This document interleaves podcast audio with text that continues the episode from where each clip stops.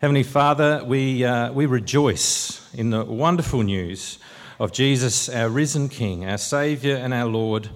Uh, we thank you that we can gather as your people, that we can um, hear from your word. We pray that you would speak to us through the passage today, uh, change us by it, by its truths, for your glory. We pray in Jesus' name.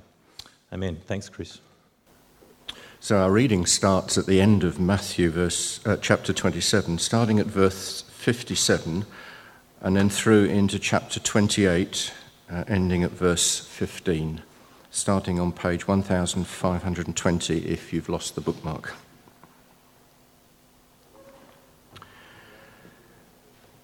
As evening approached, there came a rich man from Arimathea named Joseph, who had himself become a disciple of Jesus. Going to Pilate, he asked for Jesus' body, and Pilate ordered that it be given to him. Joseph took the body, wrapped it in a clean linen cloth, and placed it in his own new tomb that he had cut out of the rock. He rolled a big stone in front of the entrance to the tomb and went away. Mary Magdalene and the other Mary were sitting there opposite the tomb. The next day, the one after preparation day, the chief priests and the Pharisees went to Pilate. Sir, they said, we remember that while he was still alive, that deceiver said, After three days I will rise again. So give the order for the tomb to be made secure until the third day. Otherwise, his disciples may come and steal the body and tell the people that he has been raised from the dead. This last deception will be worse than the first. Take a guard, Pilate answered. Go, make the tomb as secure as you know how. So they went and made the tomb secure by putting a seal on the stone and posting the guard. After the Sabbath, at the dawn on the first day of the week, Mary Magdalene and the other Mary went to look at the tomb.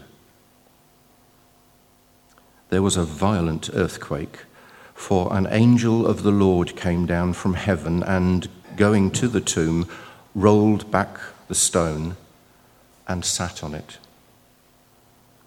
His appearance was like lightning, and his clothes were white as snow. The guards were so afraid of him that they shook and became like dead men. The angel said to the women, Do not be afraid, for I know that you are looking for Jesus who was crucified. He is not here. He has risen, just as he said. Come and see the place where he lay. Then go quickly and tell his disciples, He has risen from the dead and is going ahead of you into Galilee. There you will see him. Now, I have told you. So, the women hurried away from the tomb, afraid yet filled with joy, and ran to tell his disciples. Suddenly, Jesus met them. Greetings, he said. They came to him, clasped his feet, and worshipped him. Then Jesus said to them, Do not be afraid. Go and tell my brothers to go to Galilee. There they will see me. While the women were on their way, some of the guards went into the city and reported to the chief priests everything that had happened. When the chief priests had met with the elders and devised a plan, they gave the soldiers a large sum of money, telling them, You are to say, His disciples came during the night and stole him away while we were asleep. If this report gets to the governor, we will satisfy him and keep you out of trouble. So the soldiers took the money and did as they were instructed. And this story has been widely circulated among the Jews to this very day. Well, thanks, Chris, and good morning, friends. Uh, it's great to see you. My name's Duncan, if we haven't met before. I'm the pastor here at Trinity South Coast, and it's uh, just a really uh, a real buzz to have so many people visiting us this morning, as well as so many uh, regulars from our area. Uh, I hope you feel really welcome and have a great time this morning, not only uh, gathering together but hearing from God in His Word. Uh, it is great to have you here. Uh, I wanted to introduce you to uh, a couple of people, a couple of people from uh, 70 years ago, 70 years ago in 1946. Uh, a lady named Gladys Hodel, a young lady, went on a holiday with a friend to Hayman Island in the Whitsundays. So it was before Hayman Island became as famous as it is now. Uh, but they went there on a holiday, this uh, Gladys and her, her friend. Gladys had been a nurse during the Second World War uh, and was taking a well earned break afterwards. And at the same time, this dapper young chap, if you can see him, was also on holiday at the islands. his name was Albert. He was an ex airman who had navigated supply planes across the Atlantic and uh, during the holiday that they both happened to be on Hayman Island, Albert and an Air Force mate um, sort of uh, uh, caught the eye of Gladys and her friend and managed to kind of sit at a table nearby them. Uh, Gladys uh, recalls, uh, recalled that she wore a large brooch the shape of a basket with some flowers in it. and in a classic move, um, Bert spent his time rolling up little bits of paper and trying to flick it into the basket in Gladys's brooch to get her attention. Uh, at the end of the holiday, Gladys found herself in a bit of a bind. Uh, her family background was a very difficult one, and at the end of her holiday, there was nowhere for her to go. Cue young Bert. Bert asked Gladys to come back with him uh, to his family home in, a, in a, a country town called Clermont in Queensland, if you've heard of it. Uh, he sent a telegram to his mother uh, that read, Arriving Monday, stop. Bringing surprise, stop. Uh, they caught the train to Clermont, but when they arrived, they thought it was a bit weird because there was no one waiting at the train station for them. Uh, there was no one there. So they walked all the way to the family house. Uh, it was this large Queenslander on tall stilts with stairs going up. Um, uh, Bert walked up the stairs. Gladys stayed down uh, on, the, on the ground. Bert walked up and knocked on the door, and uh, uh, Bert's mum opened the door. His mother came out and looked at Bert and said, Oh, hello, Bert, what are you doing here? Uh, Gladys later wrote that I wanted the ground to swallow me up. Bert's mother had never got the telegram. So there's this moment of tension. Okay, Bert's at the door, his mum's come out, there's Gladys down on the ground at the bottom of the steps. And then Gladys wrote, Then she threw her arms around me. It was the best welcome I could have. Then I was glad to be there. Uh, it's a great story, I, I like telling it, and, and, and full of moments where things could have gone differently. You know, if Bert had missed uh, flicking the paper and hit someone else or something. Or if Bert's mum had come out and had a totally different reaction, who knows how it could have panned out. For me personally, it's one of those turning point events, uh, watershed moments. Uh, if you haven't guessed already, Bert and Gladys are my grandparents. Uh, you know what a watershed is? Uh, it's a ridge that divides a continent. There's a bit of a, a map coming up now of the kind of uh, uh, uh, the divisions of these watershed uh, ridges across Australia.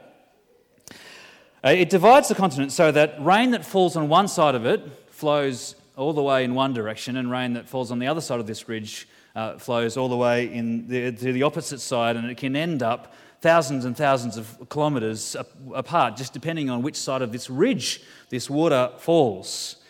Uh, it's a defining point. A drop of water on one side of the ridge can land you up in, can, can wind its way up to Queensland, and the other side can end up actually winding its way down near to us uh, on the other side of this watershed. Uh, just a few centimetres to the left or a few centimetres to the right, uh, and who knows where it would have ended. Well, if Bert hadn't gone to the Hayman Islands and flicked that paper into Gladys's brooch or uh, all those things, if Bert's mum, as I said, had a different reaction, uh, that would have been a uh, it, was, it would have been a turning point, a watershed moment where my life wouldn't would have gone very differently because I wouldn't have had one. uh, they are, like I said, my, my, of course, my grandparents. But life is full of these kind of turning points, right? These are events in the past uh, that we don't really have much control over, but that define us in the present right? They define us in the present, they shape us. Not just personally, of course, uh, globally, these global events that you have nothing to do with, but that shape your life for better or for worse. They shape you in, in deep ways that will probably never actually plumb the depths of. The discovery of penicillin, the invention of the internet, uh, 9 uh, 11, uh, the moment when South Australians Brie and Jessica won My Kitchen Rules. I, I don't watch the show, but I'm told it's popular. So maybe that's for some of us a defining moment in life. Um, but uh, Easter Sunday, friends, Easter Sunday, the, the reason why Easter is such a big deal, such a defining moment, is because the claim of Easter Sunday is that it is the great watershed moment in all of human history that shapes and changes everything that comes after it. Uh, it happened before any of us were around, uh, but the impact of that first Easter Sunday has shaped human history more than any other event. It unleashed a, move, a movement that spread across the globe and has captivated human hearts ever since, so that there's more people today across the world that ground their lives in this event than in any other belief system. Friends, we're inviting you this Easter across all the Trinity network of churches, but here at Trinity South Coast, we're inviting you to imagine a world without Easter, a world in which Easter never happened, in which the events that we sort of celebrate this weekend never happened. Particularly today, we're asking you to imagine a world where death wins. Uh, and perhaps the reason why Easter, the events of Easter, has been such a defining moment for world history is because it stands out so starkly to the alternative. Uh, you fall on it, right? You end up flowing one way that leads you in one direction. You fall on the other side, though, fall off it, uh, off the other side of this ridge, you flow the total opposite direction and end up in a completely opposite place. The two alternatives are so different. And the reason why this, this ridge, this watershed, has been so captivating is because, friends, we're also familiar with one side of the watershed. Um, we're also familiar with where you flow on one side of this ridge. See, we don't have to work hard at all, actually, to imagine a world where death wins. Do you? I mean, you, you don't have to really work hard at all to imagine that kind of a world. Uh, it is where everything ends up, right? Uh, death swallows everything in the end. It's the stream we're all in. Some of us are more um, painfully aware of that than others. We tend to hide away death in our culture so that uh, we can sort of get on without thinking too much about it. But it'll touch us all in the end. Uh, uh in a world where death wins, uh, that's the world actually that we're all in. We all know it. And despite our, any attempts that we have to kind of cover it up or ignore it, um, so it, on one level, asking you to imagine a world where death wins is just asking you to imagine the world that you have lived in, that you know. But, friends, the claim of Easter Sunday is that through what happened on that day, a new stream has been opened up a stream that incredibly, against all the flow of this world, a new stream that incredibly, wonderfully leads to an utterly different place. A moment that is the watershed moment for all of human history, and friends, can be the watershed moment of your history, of your life. We're going to read about it uh, in Matthew 27. We're going to work through the passage, uh, look through it, read through it together. And before we sort of um, draw some of those threads together, if you do have Bibles open, that may help you. There's also an outline in the handout that might be a help as well. Chris read it for us earlier, friends. The story picks up uh, the events of Good Friday. Jesus, this one who claimed to be Israel's Messiah, the Son of God, the King, uh, the King who would bring about God's plans for the entire world, this Jesus had died a brutal and humiliating death. If you were here on Friday, we remembered that. And the story picks up in verse 57. As evening approached, there came a rich man from Arimathea named Joseph. Uh, he had himself been a disciple of Jesus. So, going to Pilate, he asked for Jesus' body, and Pilate orders that it be given to him. Joseph took the body, wrapped it in a clean linen cloth, placed it in his own new tomb that he had cut out of the rock. He rolled a big stone across the entrance of the tomb uh, and Mary Magdalene and the other Mary were sitting there opposite the tomb. Friends, uh, Easter Friday is about this collision, right, of Jesus and death. Collision of Jesus and the stream that we're all in. It is a collision, well, we'll get there where it ends up. Uh, but the first kind of question that Matthew, in what we read, sort of opens up to us uh, is who is this Jesus? And is he just a body to mourn? Did you notice as we read through there, uh, if you've got your Bibles open, verse 59, Jesus is just referred to as the body. He's just the body, he's just a corpse. Uh, the Romans knew how to kill, right? Uh, and to make sure a guy was really dead, and this guy was really dead. He was a lifeless corpse. And Joseph of Arimathea, the guy who got him down from the cross, he knew that. Uh, and out of love and respect for this man who he had uh, followed, who had captured his heart, he took him down uh, from the cross and put him in his own new tomb. And that's what you do for the dead body of someone you love and you're mourning for. And we notice right at the end, there's the two women there uh, mourning for this man who had shown them such kindness, who had given them such dignity during their life. At this point, friends, Jesus is just a body to mourn. It's just another body to mourn, and that's what you see with Joseph and the women. But you see, as we read on, uh, that's not actually all that's going on here. See, while, for the disciples, they're just in shock, they're mourning, uh, the Jewish leaders see Jesus differently. Even after they've organized and arranged his execution, they see Jesus differently. He's not just a body, they certainly wouldn't mourn him. Uh, they view him as an ongoing threat that needs extinguishing, right? These guys, for Jesus, for them, Jesus is a threat. Uh, and you pick that up at verse 62. The next day, the one after the preparation day, the chief priests and the Pharisees go to Pilate. Sir, they said, we, remember that while he was still alive, that deceiver said, After three days I will rise. Uh, and so they asked Pilate, the governor, to give the order for the tomb to be made secure. And we sort of uh, uh, heard about that earlier. Uh, Pilate says, Take a guard, uh, which a, a, troop of soldiers, and go and make this, the tomb as secure as you know how. Uh, so they, they go and do that. You see, for the, for the chief priests and the Pharisees, Jesus was a threat. You notice as we read through, and maybe you picked it up as Chris read it, what do they call Jesus? Jesus is that deceiver, that deceiver. Uh, and, and interestingly, did you also notice it's these guys, these guys who see him as a threat, who call him a deceiver, it's them, uh, not Jesus' disciples at this point, who remember what Jesus had said that he would rise again on the third day. Uh, it's difficult to know what is going on for these guys, these, these religious leaders. Uh, they see Jesus as a threat. Uh, what are they paranoid about? It, they might have been paranoid about what they say here that the disciples might come and steal the body.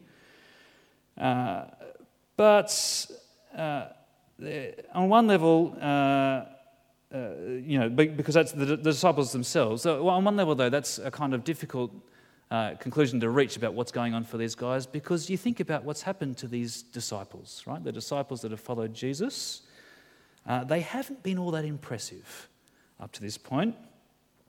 They've left Jesus abandoned. Uh, one of their key members, their treasurer, Judas, has betrayed them and Jesus. They, they're in fear and disarray. And so the kind of thought that this group could steal themselves, organize themselves to go and sneak past the soldiers, roll back this massive stone without them noticing, without anyone seeing, get through the seal and the stone, and sort of quietly sneak off with Jesus' body. Uh, it's, well, you know, maybe, but highly implausible. But, friends, perhaps the religious leaders here, perhaps they do actually have a deeper fear about what's going on. Perhaps this man who had, they knew that Jesus had done incredible things. They knew that he had healed the sick. They knew he'd, had, he'd done incredible miracles. They knew that he himself had even raised other people from the dead. And so perhaps the underlying fear going on for these guys and why they think Jesus is such a threat, perhaps they think, well, what if he really will rise? What if he really will? What would that mean for how they treat him? Well, we'll get, come back to that in a, in a minute. But whatever the reason for their anxiety, it's, it's, it's interesting that they, they call Jesus a deceiver. We mentioned that before. Because uh, at the end of the passage we looked at, it's them who end up being the deceivers, right? They're the ones who uh, engage in deception. Uh, if you keep reading down to the chapter uh, 28, verse 11, the women were on their way. Some of the guards went into the city and reported to the chief priests everything that had happened. Everything that had happened. Uh, when the chief priests had met the elders and devised a plan, they, they gave the soldiers a large sum of money. They, they bribed these guys. Uh, they bribed these guys into, into themselves spreading a lie about what happened to Jesus' body. And we're told that the story at the time that this gospel was written, that story was still going around, that Jesus' body was stolen. They, they hear the story of what really happened from the guards and they bribe them to spread another rumor. Oh, and friends, it was their only option, wasn't it? Really? It's the only option for these guys. The other option was too terrifying. The thought that this guy really did rise from the dead. I mean, if they were to actually accept that, everything would have to change. All the status quo, all their kind of, all their power that they had, all their, everything would have to change if they accepted it. It would mean he really was who he had said he was all the way along. He really was God's promised king who had come to, to his people to set up God's eternal kingdom and defeat death uh, it would mean that they would have to acknowledge Jesus as their Lord and their King, and they weren't willing to bend their knee to him. So, Jesus, in this story, he's a dead body to mourn, he's a threat to be exterminated, extinguished.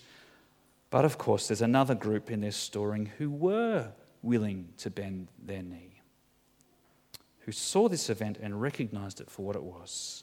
The two women 28, verse 1. After the Sabbath, on the dawn of the first day of the week, Mary Magdalene and the other Mary went to the tomb.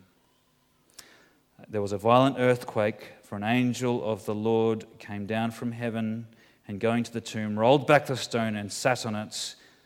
His appearance was like lightning, and his clothes were white as snow. I mean, can you imagine seeing this terrifying angel of light? Well, we're told the guards were so afraid of him, they shook. They had their own kind of quake. The, these, these angels was, this angel was so powerful. The earth quaked, and now the, the, the soldiers themselves had their own little quake and became like dead men. The angel said to the women, Don't be afraid. I know. And it goes on. Uh, they end up seeing Jesus. The women get to the tomb, they see this terrifying sight. Can you imagine what it would be like for these women? They come up, Uh, they see this one, this angel of light, with what appear to be dead bodies scattered around him. Okay, I imagine I'd be pretty afraid too, right? Uh, it's no coincidence that usually when angels meet people in the Bible, the first thing they say is, Do not be afraid, uh, because the thing that you do when you see one is be afraid. be very afraid. Uh, but despite the instru- angel's instructions, they, uh, did you notice as, they, as you read on in the story, they, they, they stay afraid. Uh, verse 8 the women hurried away from the tomb. They're still afraid, and yet they're filled with joy. Uh, they're afraid, they're filled with joy, and then it happens. The guy that they had seen been put into this tomb, a lifeless corpse,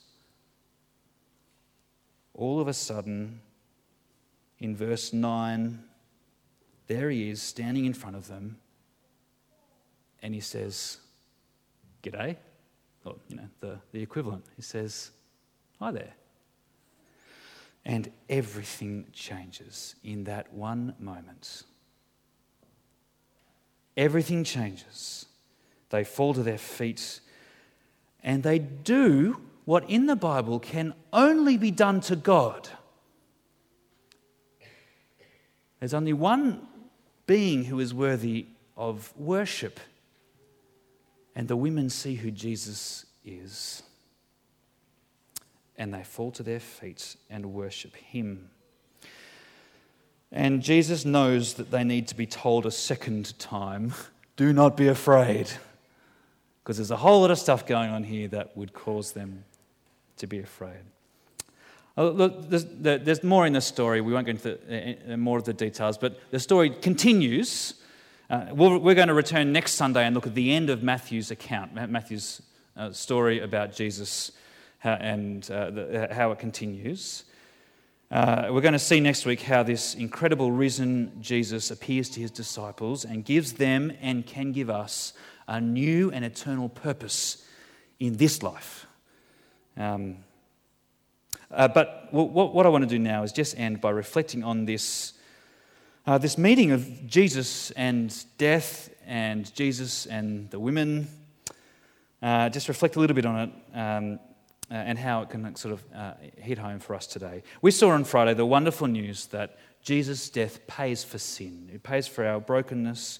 Jesus stands in our place under God's judgment uh, and in, in the place of his people to bring us for forgiveness and new life, which is nice in theory, isn't it? I mean, it's a nice idea.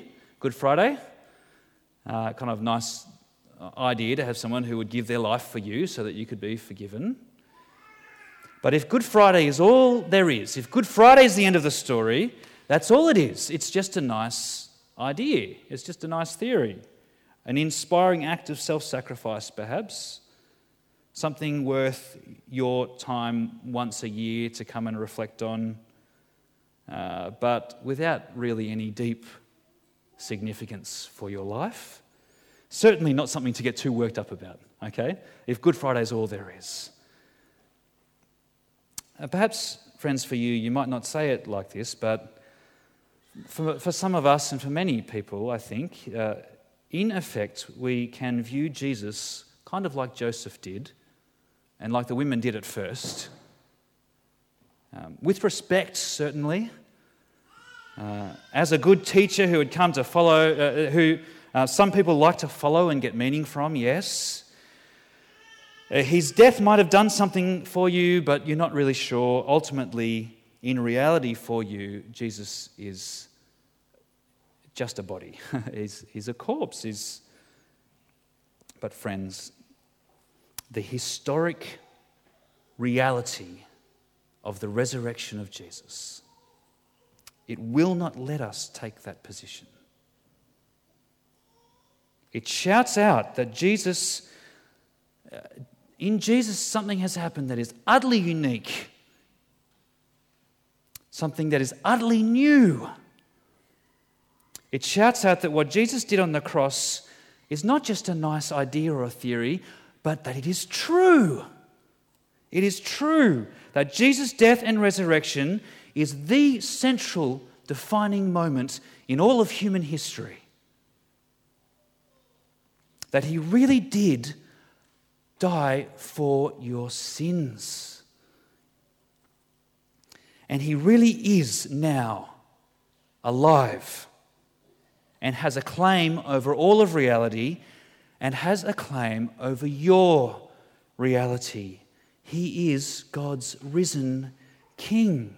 And friends, when you get a sense of that, it explains the reaction of the chief priests and the teachers of the law, right? The Pharisees. It explains that they saw Jesus as a threat. They saw him as a threat because once we've ruled out that he's just a body, uh, once we've ruled that out, once we get a sense of how big this moment is, once we see how big Jesus is, there are only two options, and one of them is to react and try and silence him to see him as a threat, uh, even to engage in deception to convince yourself of, of, of that, that he is not risen. But, friends, there is another option. and I just want to commend it to you today. It's the option that these women. Uh, that these women took and that turned them from mourners to joyful worshippers. It is to recognize the reality of Jesus' resurrection. To be confronted by Him, to have Him stand in front of you and say, G'day. And to fall down in wonder and awe at His feet, to worship and praise Him, to entrust your life to Him, and to make Him the, def- the watershed of your life, the defining reality in your life. If you do that, if you have done that, God, by His grace, puts you into a new stream, right? The old stream that we're all familiar with, the one that we know, all know where it flows to. Uh, that old stream, we all know where it goes. It is the stream in which death wins, ultimately. But this new stream that has been chiseled out in Jesus' death, that has begun with his own blood, this new stream,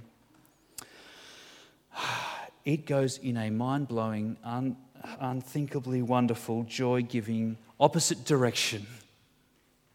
It is the stream that leads to a new world in which even death dies even death dies. Friends, maybe you're not yet convinced that Jesus did rise again. Um, I'd love to talk to you uh, if you'd like to uh, consider that more. Um, uh, there may be people that you came with today that you could talk to that about that with. Uh, if you want to uh, explore that further with us as a church, there is uh, an opportunity to do that on the blue slip that you had. you can tick, I'm interested in finding out more about Jesus or something like that. We're going to be uh, look, uh, having an opportunity later uh, this term in a few weeks to do that. Um, maybe you're not convinced that it's yet, yet that it's true, but friends, all of us, I think, I think we do and we should want it to be true. We should want the world we all know, the world where death wins, is a world where everything will just fizzle out or burn up. But this world, this new world, this stream that Jesus has opened up in his resurrection, is the stream that will become a river that will lead to a new world of life and peace and eternal joy. The women were afraid and they were filled with joy at the same time. And what does Jesus say to them? He says, Don't be afraid. And what is left for them? All that's left for them is joy. All that's left for them is joy when you meet the risen Jesus and see who, him for who he is, when you trust your life to him. That is always what is left joy. Friends, the wonderful news of Easter is that what we long for it really is true. Believing in Jesus, this isn't just some kind of wish fulfillment. Uh, it's not a mindless belief in something against the evidence uh, simply because we want it to be true. But in the historic event of Jesus' resurrection from the dead, the, the great news of Easter, why we get so excited about it, is because what we long for turns out really to be true. What we all long for turns out to be true. It's not only true, but it's freely given to you. Freely given to all those who will put their trust in this one, be connected to Him, join His stream. It will give you meaning and purpose and hope and joy. It'll enable you to face your own death. Um, uh, a wonderful quote I'm uh, remembering that I, I sort of read this morning. Someone wrote, If this is true of you, uh, I hope I get this right. if this is true of you, it is more certain that you will rise from your grave than from your bed. If this is true of you, uh, friends, I just want to leave you. Um, for not everyone, this isn't everyone's sort of, uh, it isn't everyone's bag, but I'm, I'm going to leave you with a very touching, moving, and famous poem written by an English poet called John Donne that sums up a lot of this. This is what being in this stream can do for you if you'll just receive it, if you'll see who Jesus is, and if you will entrust your life to Him. John Donne wrote this poem. It's a poem written to death, okay, addressed to death. Donne says, Death, be not proud though some have called thee mighty and dreadful, for thou art not so. For those whom thou thinkest thou dost overthrow, die not, poor death, nor yet canst thou kill me. Thou art slave to fate, chance, kings, and desperate men, and dost with poison, war, and sickness dwell, and poppy or charms can make us sleep as well, and better than thy stroke. Why swellest thou then? One short sleep past we wake eternally. And death shall be no more. Death, thou shalt die. Friends, can you imagine a world without death? That is the world that Jesus offers you. I pray for us. Thank you, our gracious God and Heavenly Father, for sending Jesus into this world to die for our sins and to rise to new life Thank you for the wonderful hope that gives us of a world where death itself dies. Father, for each of us, wherever we're at, uh, may we today be confronted with the reality of who Jesus is.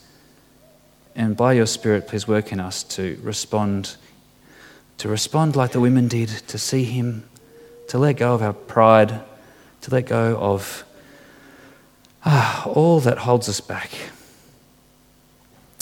and to fall at his feet and worship him. Thank you for the wonderful world that that opens up. Uh, and we, we pray all of that through the blessed and wonderful name of Jesus. Amen.